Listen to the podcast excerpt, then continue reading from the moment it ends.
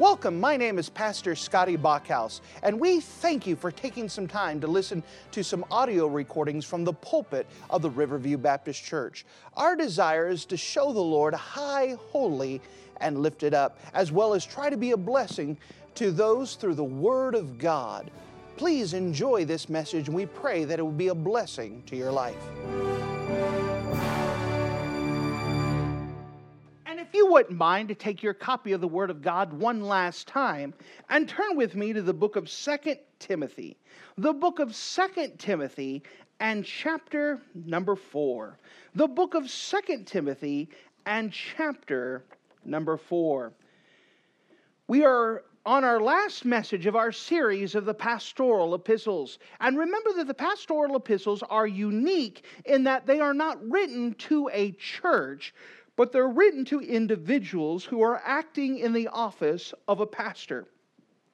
And because they are in the office of a pastor, Paul is giving them special instructions to them so that way they can pastor the church effectively and efficiently, to be working with those people.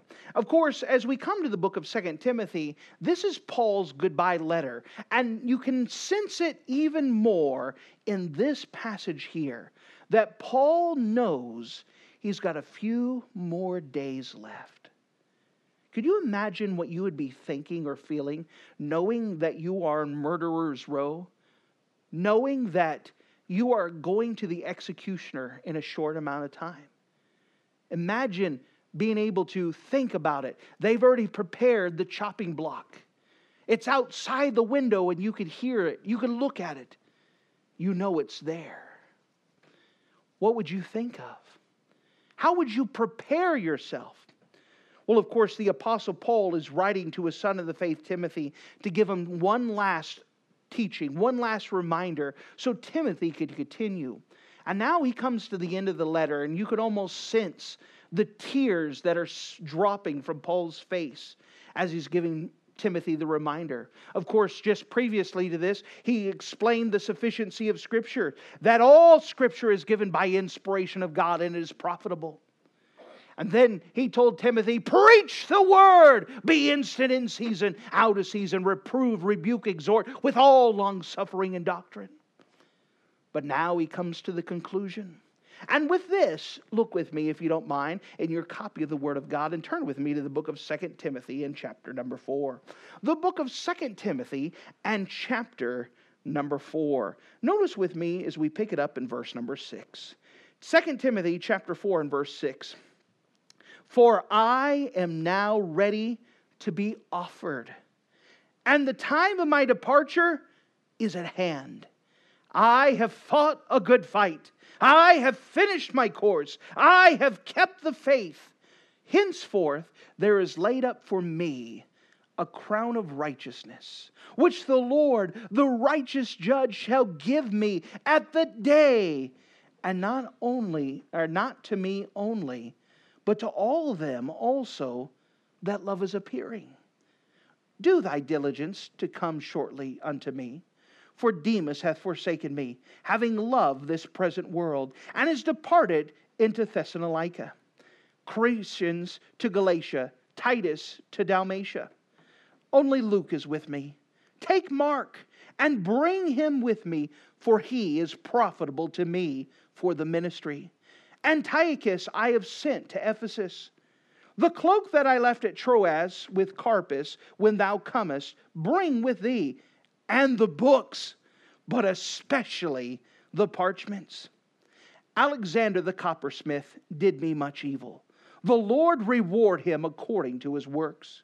Of whom be thou ware also, for he hath greatly withstood our words.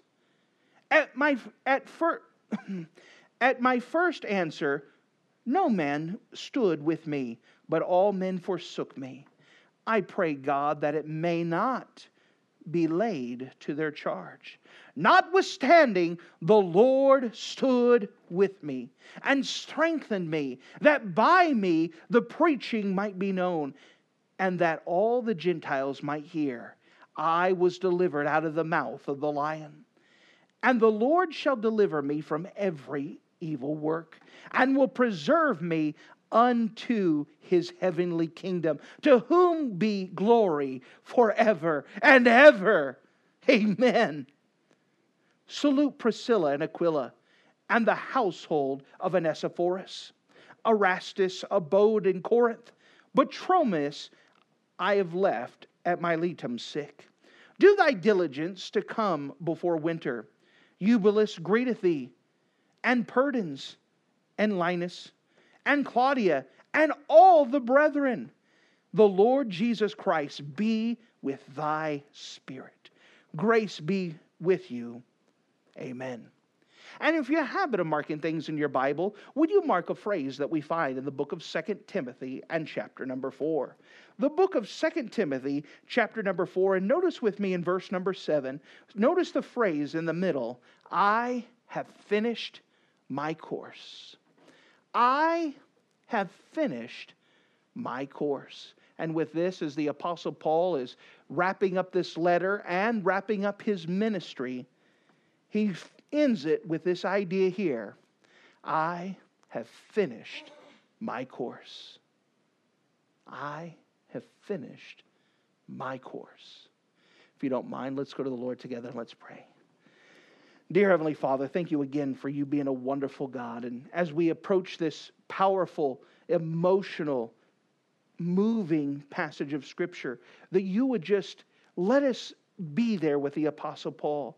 Let us use our divine imaginations to see what he's going through, to feel his heart, and to see what kind of state is he in, knowing that in a few short days he is going to be going to die. I'm asking, Lord, that we would see the importance of finishing our course, and not just finishing our course, but finishing right.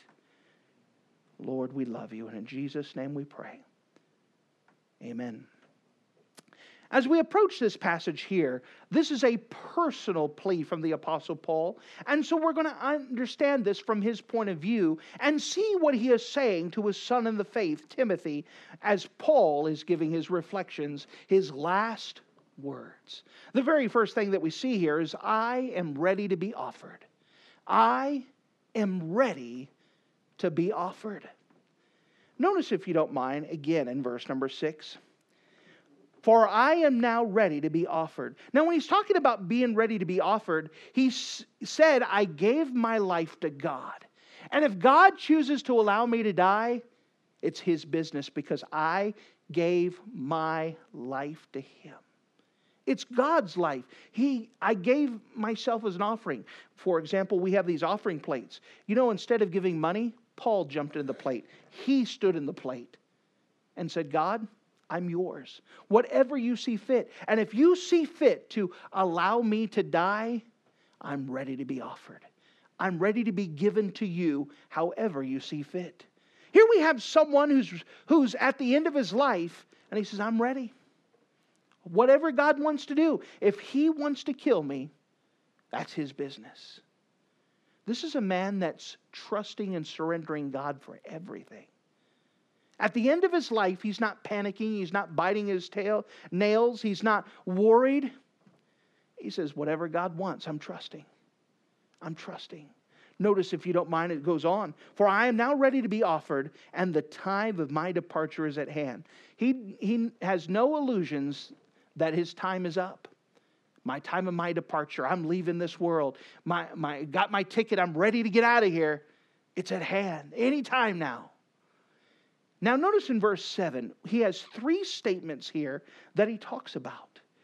And what he's speaking about here is that he is ready for the judgment seat of Christ. The judgment seat of Christ is the last judgment for a Christian. During the judgment seat of Christ, every Christian is going to be evaluated for what they did in their life. Did they do it for the Lord?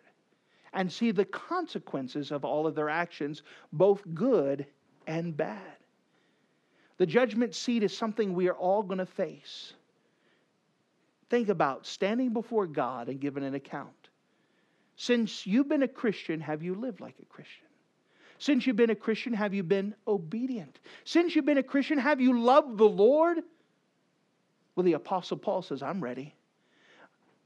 I'm ready to go to the judgment seat. I'm ready to stand before my God. Can you imagine being ready to stand before God at the judgment seat and said, I'm not worried about it. I've been obedient to the Lord. I've been faithful. In fact, notice these statements in verse number seven. There's three statements here. Notice this I have fought a good fight. This idea literally carries the idea he engaged in combat. The idea of building and battling. You cannot have a victory without the battle. He said, I fought a good fight. I've engaged in conflict. I've been building and I've been battling. And I've been winning for the Lord. I have fought the good fight. I've been doing what I'm supposed to. And when I stand before God, I'm expecting Him to say, Well won. Well won. You won the fight. But that's not the only statement. I have fought a good fight. I have finished my course. This idea of course means that he finished the race course. Do you understand that you are not in competition with another Christian? You are in competition with your own opportunities and your own abilities. Every person has a different race to run. You have your course to run, and it is based off of your opportunities and your abilities. Are you taking advantage of them? Are you running your race? Are you running your race or are you looking to see how everyone else is doing? You know, the Christian life is a lot of mind your own business. If you try to take care of everyone else's business, your own uh, lawn needs cut, needs tended to.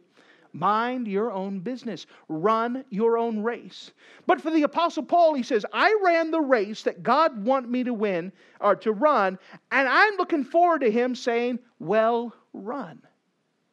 He said, I fought a good fight, and I'm expecting when I stand before God, he says, Well won. I run the race that God wanted me to run, and I'm expecting him to say, Well run. But notice this, he has one more. I have fought a good fight. I have finished my course. I have kept the faith.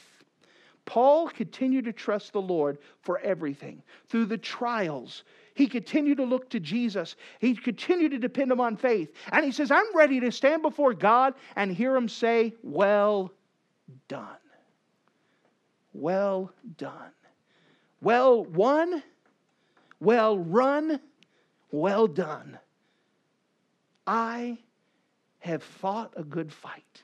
I have finished my course. I have kept the faith. You know, it is amazing to see the last words of people who lived. To see them when they're standing at death's door and to see how they respond. You know, there is something about a faithful Christian when they die, there is nothing like it. To stand before them and to see them as they go and pass and go see their Lord and Savior, there is nothing like a faithful Christian who dies. Oh, but there's something to a sinner who knows they're not right with God and to watch them die. Queen Elizabeth was the queen of the British Empire when the sun never set on the British Empire. She was called the Virgin Queen, and she was one of England's longest ruling monarchs and one of the most beloved queens. But she was so afraid of death that when she was on her last days, she was afraid to go to sleep because she didn't want to die. So, what they did is they propped her up and put pillows around her so she would always be standing. And one of her last statements is, All my kingdom for one more day. All my kingdom for one more day. I'm not ready to die. I haven't run my course. I need one more day, just one more day. It is amazing to look and see how people, when there comes time to meet their Lord and Savior, how they respond. As for the Apostle Paul, he says, I'm ready to meet Jesus. I fought the fight that I was supposed to fight. I ran the course that I was supposed to run. I kept the faith that I was supposed to trust in God with, and I'm ready. Oh, I'm ready to meet Jesus. May I ask you, are you ready? Have you accomplished what God has given you to do on this world? Do you even know there is a good and perfect and acceptable will for you? Have you been fighting the fight that God's given you? Have you been running the course? Have you been trusting God in the faith that He has given you? have you been living for the Lord? Are you ready to meet your Lord now? Would he say, Well done, my good and faithful servant? Will he say, Well fought, well run, well done? For the Apostle Paul, he had confidence. How much confidence did he have? Well, notice with me in verse number eight. Henceforth, so because of this, because I'm ready, I have fought the fight, I have run the course, I have kept the faith. Henceforth, there is laid up for me a crown of righteousness, which the Lord, that the righteous judge, shall give me in that day. What day is he talking about? The day of judgment. That day, the day I stand before Christ at the judgment seat of Christ and not to me only, but also to all them that love is appearing. The Apostle Paul says, I'm confident I'm going to meet Lord, and He's going to give me a crown of righteousness. Now, we understand the Bible explains that there's five different crowns that we could earn, that we could win in the Christian life. The Apostle Paul says, I know I got this one.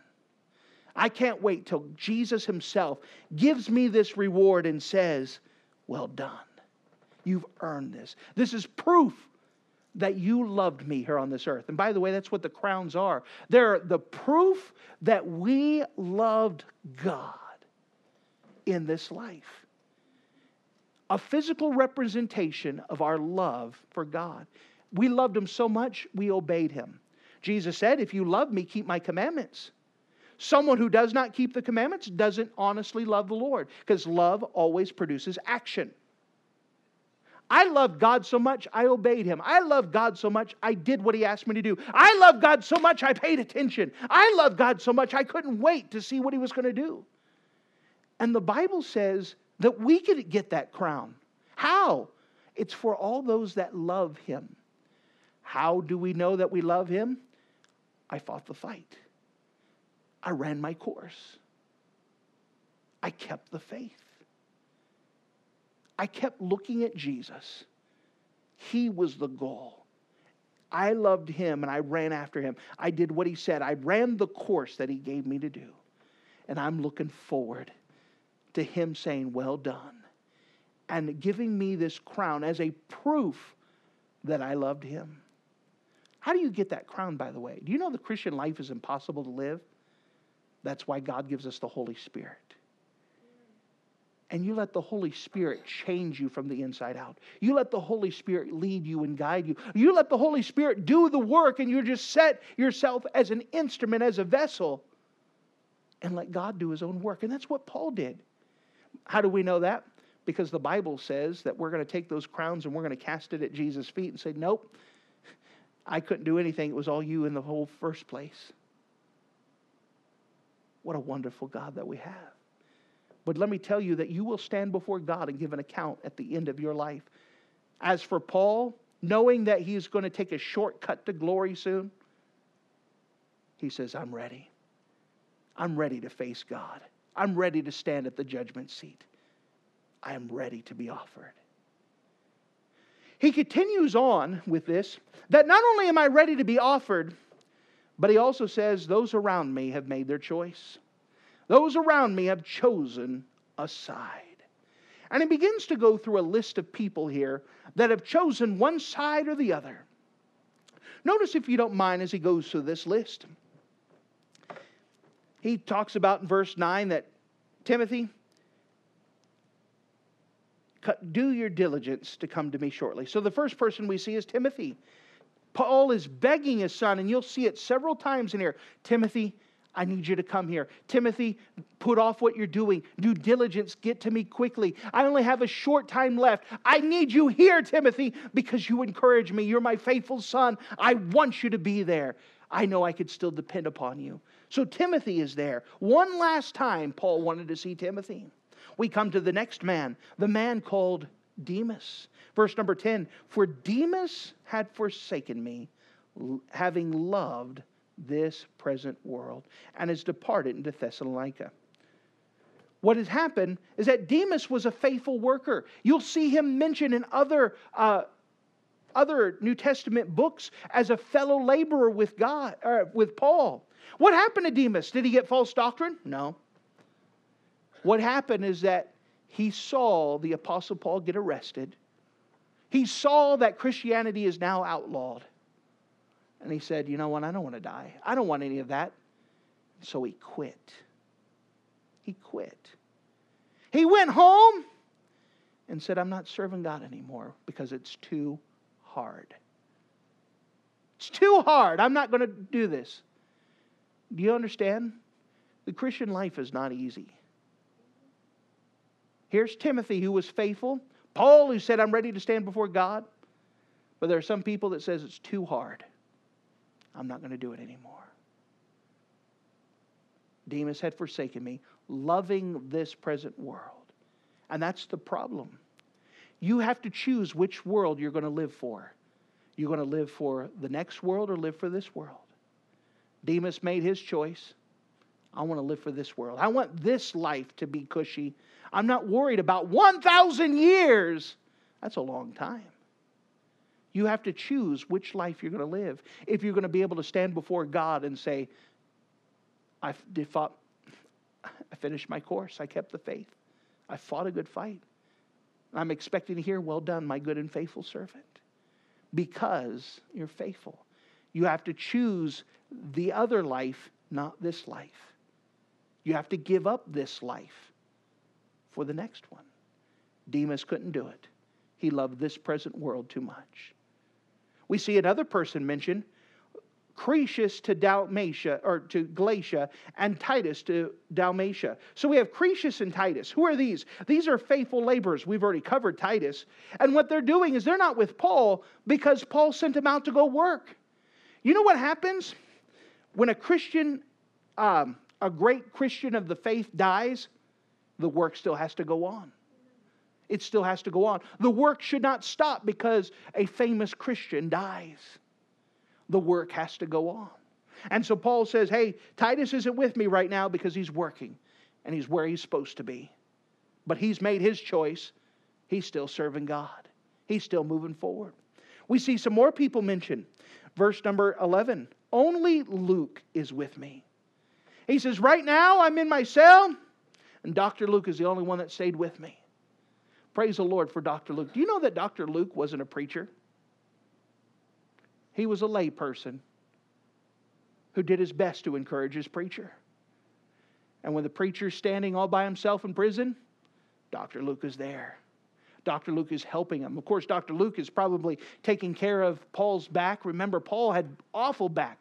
You know, a lot of people forget the description of Paul that he has such powerful words. But when you look at him, you go, What in the world? People said that he was kind of hunchback because of all the beatings. He was balding. They said that his eyes were bugged out and popped out. Can you imagine the Apostle Paul preaching? He was nothing to look at, but his words were powerful. But Dr. Luke says, Preacher, whatever you need, I'm with you. Dr. Luke didn't quit, he chose to stay with Paul. Notice, if you don't mind, we see the list go on. Only Luke is with me. Take Mark and bring him with thee, for he is profitable to me for the ministry. Hey, Timothy, on your way here, you make up, you pick John Mark up and you bring him here. Who's John Mark, by the way? John Mark went with Paul on his first missionary journey, and John Mark quit. He said, This is too hard. This is too much. I quit. And he went home to mama.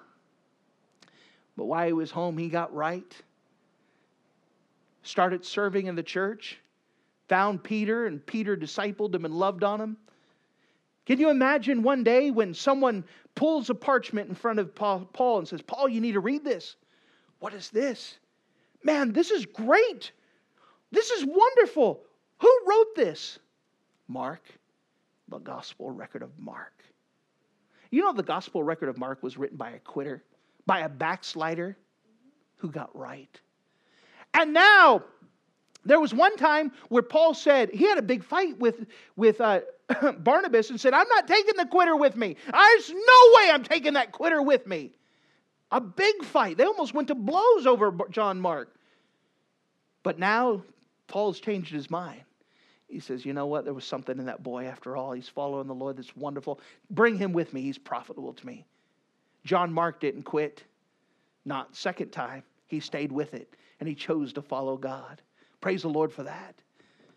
Notice, if you don't mind, in verse number 12, we see another person. And Tychicus, I have sent to Ephesus. Now remember, the uh, Timothy is the pastor of the church of Ephesus, and he's like, in order for me to go see you, someone's got to take the work. Paul says, I already got it handled. Tychicus is coming. He's going to take the work. You get to me now.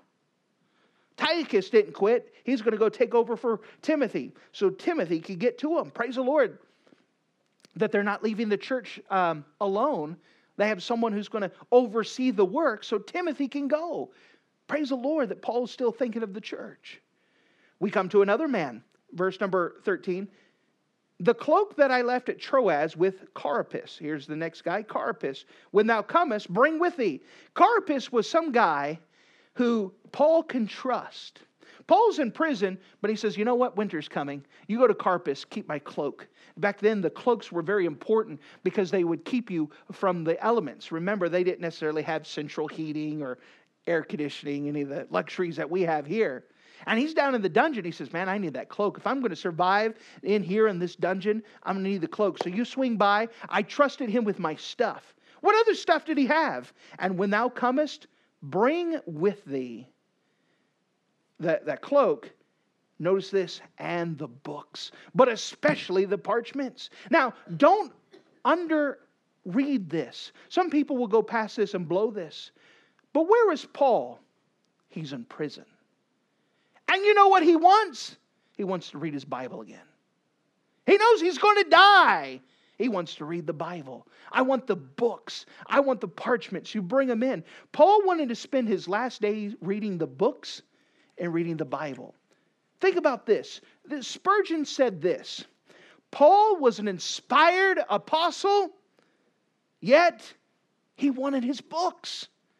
He had been preaching for 30 years, yet he wanted his books. He had seen the Lord, and yet he wanted his books. He had been caught up to the third heaven yet he wanted his books. He had heard things untranslatable, yet he wanted his books. He had written a major part of the New Testament, yet he wanted his books. Bring me the books. How's your reading, by the way? Bring me the books. I want the books. I want to spend my last days knowing God more. This is the Apostle Paul, 14 books of the New Testament. And he says, I want my Bible. I want to read the books. I want to study some more. Bring me the books. I know I only got a few more days to live. And you know what I want? I want my books. How's your reading? How's your studying? How's your preparation face God? Bring me the books, Paul says. Bring me the books. Notice as we go on. Now we come to verse number 14. Alexander the coppersmith did me much evil. The Lord reward him according to his book, works. Now remember, Alexander the coppersmith, who had been mentioned before in 1 Timothy, Alexander the coppersmith that is the person that Paul delivered him to Satan that he would learn not to blaspheme. This had happened several years before.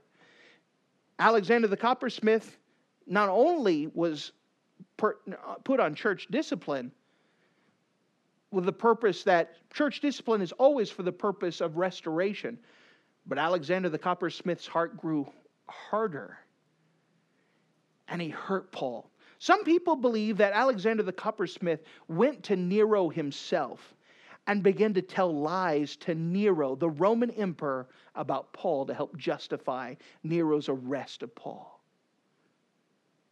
Could you imagine that? Someone going up to the president of the United States and telling lies about you so that way you'd be executed. How would you like a guy like that? Alexander the coppersmith, he chose a side, and it wasn't Paul's side. He did him much harm. and he's still on the run, verse 14. Of whom be thou, so Timothy, be aware also, for he greatly withstood our words. We try to open up the Bible, we try to defend, and he didn't take it. And guess what? His home is Ephesus. He's part of your church, and he's coming back for you. That's always good for a pastor to know that you got a wolf coming, and he's coming for blood. Timothy, you got to be watch out for this guy. He's going to do you some harm. He hurt me. Now he's coming for you. Here's Alexander the coppersmith. Remember, the Christian life is not not um, is not an easy thing. But notice Paul's attitude in verse number 16. in fact, we see these people listed here. We see that Paul says, I'm ready to be offered. And he says, My friends and my companions, they chose a side. Those around me chose a side. But here's an encouraging thing the Lord stood with me. The Lord stood with me. Notice in verse 16, notice his attitude. At my first answer, no man stood with me. So when Paul first was arrested, no one was with him. No one stood with him. No one's, I don't know, Paul, I don't know what you're talking about. He was abandoned by everyone. No men stood with him, but all men forsook me. I pray to God that it may not be laid to their charge. Here's Paul. Everyone abandoned him, everyone quit, no one was with him. And he says, You know what, God, forgive him. Paul didn't die bitter. He says, Forgive him. He's going back to his to Stephen. You remember how Paul got saved?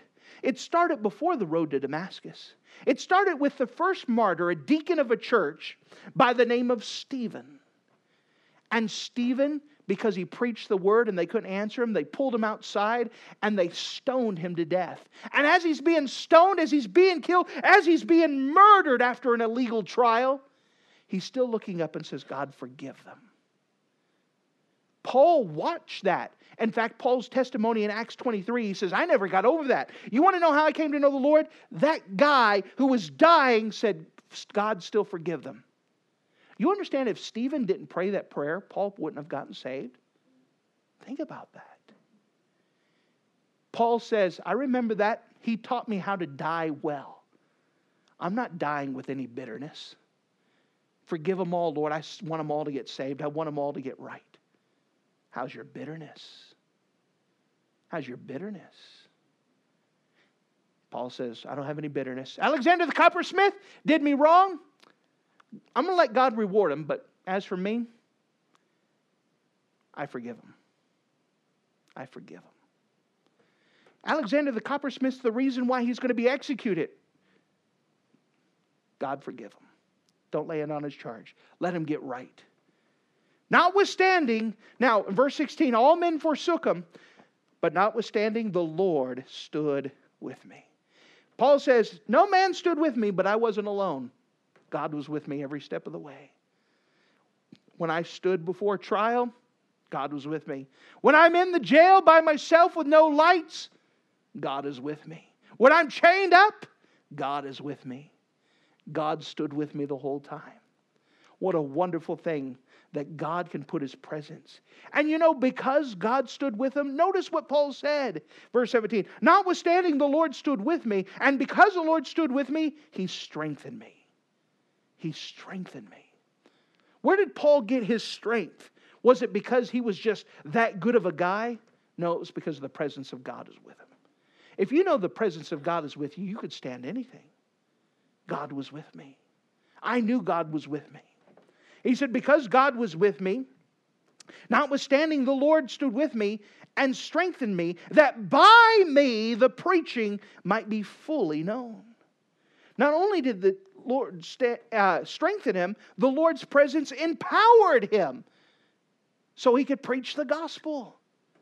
That's what God's presence does. It could strengthen you and empower you. That even when he's dying, he's still witnessing. Can you imagine what a dilemma Satan had dealing with Paul? What do you do with Paul? What do you mean by that? Well, if you keep Paul alive and out of prison, He's going to go start more churches and more people can get saved. Can't do that. I can't keep him alive and in prison because he witnesses to all the guards. Can't do that. If I kill Paul, he goes to heaven. Satan's kind of stuck with what to do with Paul. He says, God's with me. He strength, God strengthens me. He empowers me. He's using me to still, while I'm in prison, I'm still telling people about the Lord. How's your witnessing? How's your witnessing? Are you ready to face God? Are you ready to stand before God? You know, it's easy to stand before God when God's been standing with you all these years. Have you been trying to be as right with God as possible? That's the secret to the Christian life is that you can't live the Christian life you have to have God do it for you. You have to surrender and allow God to strengthen you and allow God to empower you so that way the gospel could go out to the Gentiles, so they could go out. It's not you, it is God. And you just have to surrender your life and say, It's not my life, it's yours. You do whatever you want. I'm ready to be offered. Paul says, I'm, I'm ready to face God. No bitterness. I've done what God's asked me to do. I'm ready to go. I'm ready to go. How ready to go is he, by the way? Verse number 18. And the Lord shall deliver me from every evil work. He says, I'm not worried about this. Uh, in fact, go back to verse 17 if you don't mind. Notwithstanding, the Lord stood with me and strengthened me that by the preaching might be fully known and that the Gentiles might hear and as I was delivered out of the mouth of the lion. Uh, what mouth of the lion? Well, remember, Paul had stood before Nero several years ago in the false trial before Nero went crazy. But then Paul went to stand before Nero again, and this time he's gone crazy. He's already murdered his mother. He's murdered his wife. He murdered someone else to get their wife and then got tired of that wife and killed her. This is a guy who likes to kill people. He's killed his, his teacher, he's killed his guard, he has killed everyone around him, and he's in a killing mood. So bring me Paul. And Paul stood before him into the lion's den. God stood with him, and he got out. He knew he was going to be executed, but he, he, he left that meeting. I witnessed to Nero again, and I survived. He, he kept me out of the lion's mouth. Could you imagine standing before Nero, a bloodthirsty Nero, a crazy Nero, and getting out of there alive? That's a very big deal. And he says, God withstood me. Verse number 18, and the Lord shall deliver me from every good work. And notice this, and will preserve me unto his heavenly kingdom, to who be glory forever and ever. Amen. Paul says, I'm tired of earthly kingdoms. I'm looking forward to the heavenly kingdom. I'm ready to go. I'm ready to go. God's got something better. Are you prepared to go to the millennial kingdom? Are you living for this world or are you living for that world? You can't live for both. Paul says, Man, I'm looking forward to getting over there. This old world is nasty and awful and horrible. I'm ready to get out of here. Are you ready to get out of here? Are you ready to face God? Are you ready to give an account? Paul says, I'm ready. I finished my course. I fought the fight. I've kept the faith. I'm ready to get out of here. I'm ready to be offered. I'm looking forward to that heavenly kingdom. I'm tired of these earthly kingdoms. Let me tell you, Nero has no power next to God. Hitler has no power next to God. Stalin has no power next to God. Our country politicians have no power next to God. They may mess up this world. We may have earthly kingdoms that go crazy. But my citizenship's in that next country. Oh, I'm looking forward to it. I'm just a passing through here. I'm a pilgrim on my way to somewhere else. Paul says, I'm ready to go. Which brings us to one last thing. Paul says, My final goodbyes my final goodbyes. Notice with me in verse number 19. Salute Priscilla and Aquila. Oh, here's Aquila and Priscilla again. Remember this couple? When Paul just first started out, here's Aquila and Priscilla, and they got saved. And they traveled with Paul and helped him out. Preacher, we're going with you.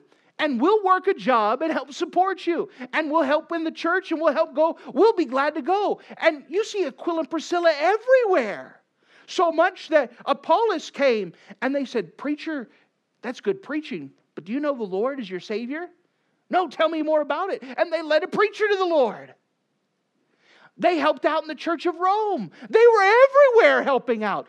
God, wherever you want us to go, we're glad to go. And they worked as a husband wife team and they traveled everywhere. Aquila and Priscilla is a great study. And Paul says, hey, guess what? They're still everlastingly at it. I want to let you know they're here in Rome, Timothy, and they said hi. What a wonderful thing. They're still working, they're still serving. So he says, salute Aquila and Priscilla and the household of Onesiphorus. We already covered Onesiphorus earlier, this man who went and purposely found the Apostle Paul when he was in jail and made sure that he had money and he ended up dying taking care of the preacher. He says, You take care of that household, you salute them. And then Erastus. Erastus, isn't that cool name? My wife wouldn't let me name any of my kids Erastus, but Erastus abode at Corinth. You know Erastus was? Erastus, you see in the Bible, uh, he was the guy who carried the money from one place to the next missionary. He carried the love offer. He was trusted in that. Remember, they didn't have banks and electronic transfers. If you wanted money in a missions conference gathered up to give to a missionary, you had to have someone you trusted get the money from this place to another. That was Erastus. He was serving God. And now he's at Corinth and he's pretty much their treasurer there, helping Corinth go forward. Praise the Lord. He's still working. He's still serving. Tell, hey, I'm letting you know, Timothy, where Erastus at. He's still serving God. He's over at the church of Corinth. Oh, but Trophimus, I left at Miletum sick. Paul says, Hey, I was traveling on my last thing to Rome. This guy got sick at Miletus, by the way, which is close to Ephesus. And Timothy, I'm just letting you know where he's at. You go check on him on your way here. You take care of him, make sure that he's all right. Let you know that, Timothy, take care of him. Verse number 21, once again, do thy diligence to come before winter. Timothy, please, I'm begging you, come quickly. When winter hits, the, uh, the um, sailing through the Mediterranean Sea is going to stop. And then the overland passes to go through the mountains to get to where Paul is in Italy. You're not going to be able to cross it. You need to come now before winter. Bring my cloak. Bring me the books. Timothy, I need you to come now. Please come now. Timothy, please do your best. Almost makes you hope that Timothy got there in time. We don't know for sure, but wouldn't it be wonderful if he made it there in time to say goodbye to Paul? Made it there. He says, verse 21 Do thy diligence to come before winter. Then notice this Eubulus, which is here at Rome, greeteth thee, and Pudens, and Linus, and Claudia, and all the brethren. Notice the word and in between these. This is a very special uh, grammar thing called a polysyndeton. Isn't that cool? A polysyndeton, uh, a polysyndeton. And the polysyndeton, you'll see this feature in the Bible quite often. It is the word and inside of a list, and it's made to slow down the reader to pay attention to each and every word. Whenever you see a list that's very important, you'll see this polysyndeton, this and in between it. And what Paul is doing is putting this and in between it so that way he lets them know that each of these people are special and important and they're telling you and so and so says hello. And so and so and so and so it's slowing it down. It's not grouping them all together but them as individuals are all saying hi and they're all important. And they're all here at rome paul's not without friends even at rome. Several of the church folks wanted to say hello and he had careful thought to them and then finally, verse 22, he's writing to Timothy, and the Lord Jesus Christ be with thy spirit. Timothy, as my final goodbye, the best thing I could say is that the Lord Jesus Christ be with you. The Lord Jesus Christ be with you. Timothy, grace be with you. God's grace be with you. Just be with God. Amen. These are the last words of the Apostle Paul. The Apostle Paul, who says, I'm ready to be offered. I'm ready to go face God. I'm not worried about the judgment seat because I've done what God's asked me to do. I'm ready to receive the rewards and show my Savior that I loved him. I'm ready to get out of this old stinking, rotten, filthy world and go to the world that God's prepared for me. I'm looking forward to the heavenly kingdom.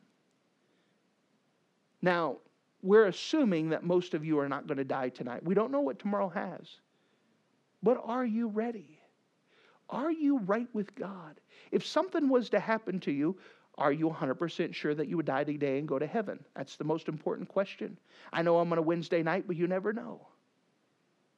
But if you are saved, are you right with God? Are you being obedient to God? Are you ready to face Him at the judgment seat and expect Him to say, Well done, my good and faithful servant? Could you, with honesty, say, I finished my course? I've done what God has given me to do? When it all comes down to it, which world are you living for? This world here, the here and now, or are you living for the next world? You cannot live for both. You have to choose one. Thank you for listening to this audio message. This is Pastor Scotty Bachhaus, and I encourage you to take this information that you just received and make a specific decision to follow after the Lord. If you don't know Jesus Christ as your Savior, let me beg you to take the time to receive Jesus Christ for the forgiveness of your sins. If you are saved, I encourage you to make a decision in your life to help you get closer with the Lord. If there's anything specific we can do to be a blessing or to pray for you, we encourage you. Look us up on the internet at riverviewbc.com. Once again, that's riverviewbc.com. Or if you would prefer to call us, you could give us a call at area code 920 530 6308. Once again, that number is 920 530 6308. If there's anything we can do to be a blessing or an encouragement to you, please let us know. We would love to make ourselves available. Thank you.